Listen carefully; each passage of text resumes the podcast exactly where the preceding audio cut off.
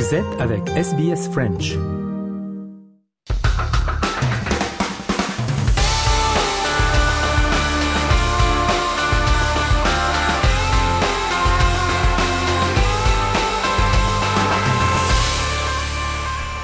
Journal des sports et on débute avec euh, du football, mais du football australien d'AFL et la grande final aujourd'hui dans, dans quelques instants d'ailleurs.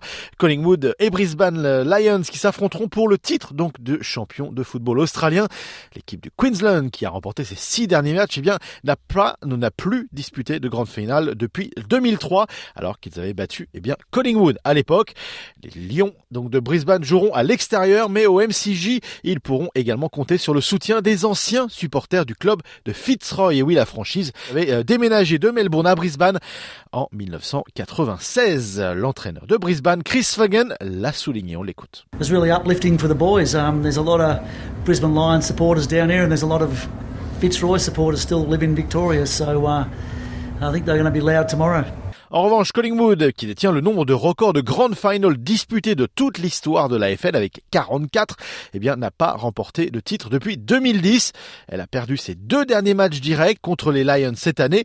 Pourtant, les Magpies commencent en tant que favoris selon les bookmakers. Le capitaine Darcy Moore a déclaré que ce serait un rêve pour lui de recevoir la coupe des mains de son père, l'ancien champion de football Peter Moore.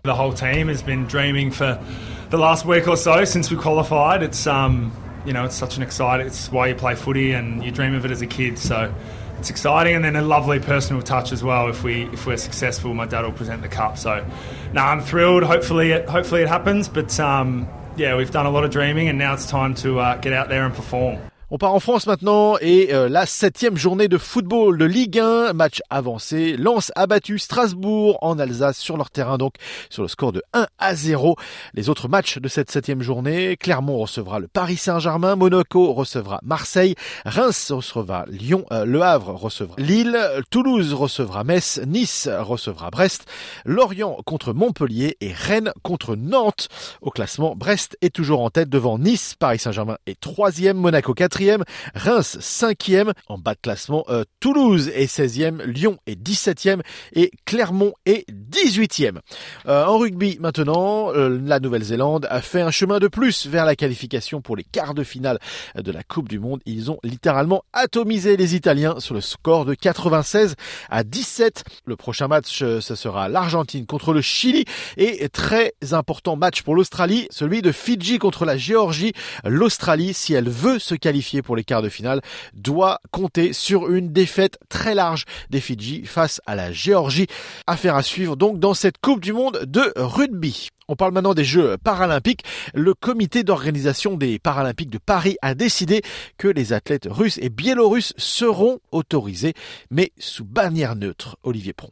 Après avoir rejeté la suspension complète du comité paralympique russe, l'IPC a finalement opté en faveur d'une suspension partielle. Les sportifs russes pourront donc bien participer individuellement et de manière neutre aux Jeux paralympiques à Paris du 28 août au 8 septembre 2024, comme ceux de la Biélorussie. Cette position adoptée ce vendredi pour les deux pays est proche de la recommandation faite le 28 mars dernier aux fédérations internationales par le comité international olympique d'autoriser la participation des sportifs russes et biélorusses en tant qu'athlète individuel neutre aux compétitions internationales. Le CIO n'avait toutefois pas pris position pour les Jeux de Paris 2024, repoussant sa décision au moment approprié, avait-il dit.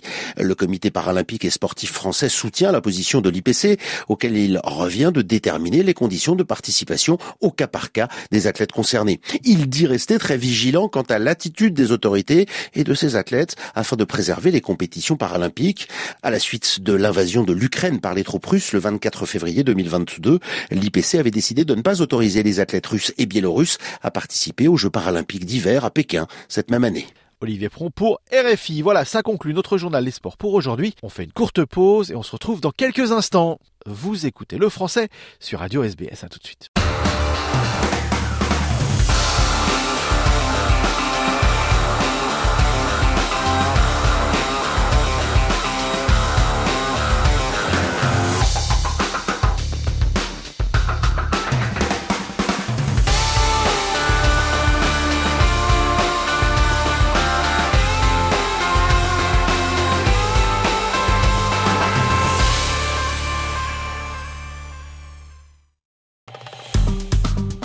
Aimez, partagez, commentez. Suivez-nous sur facebook.com slash sbsfrench.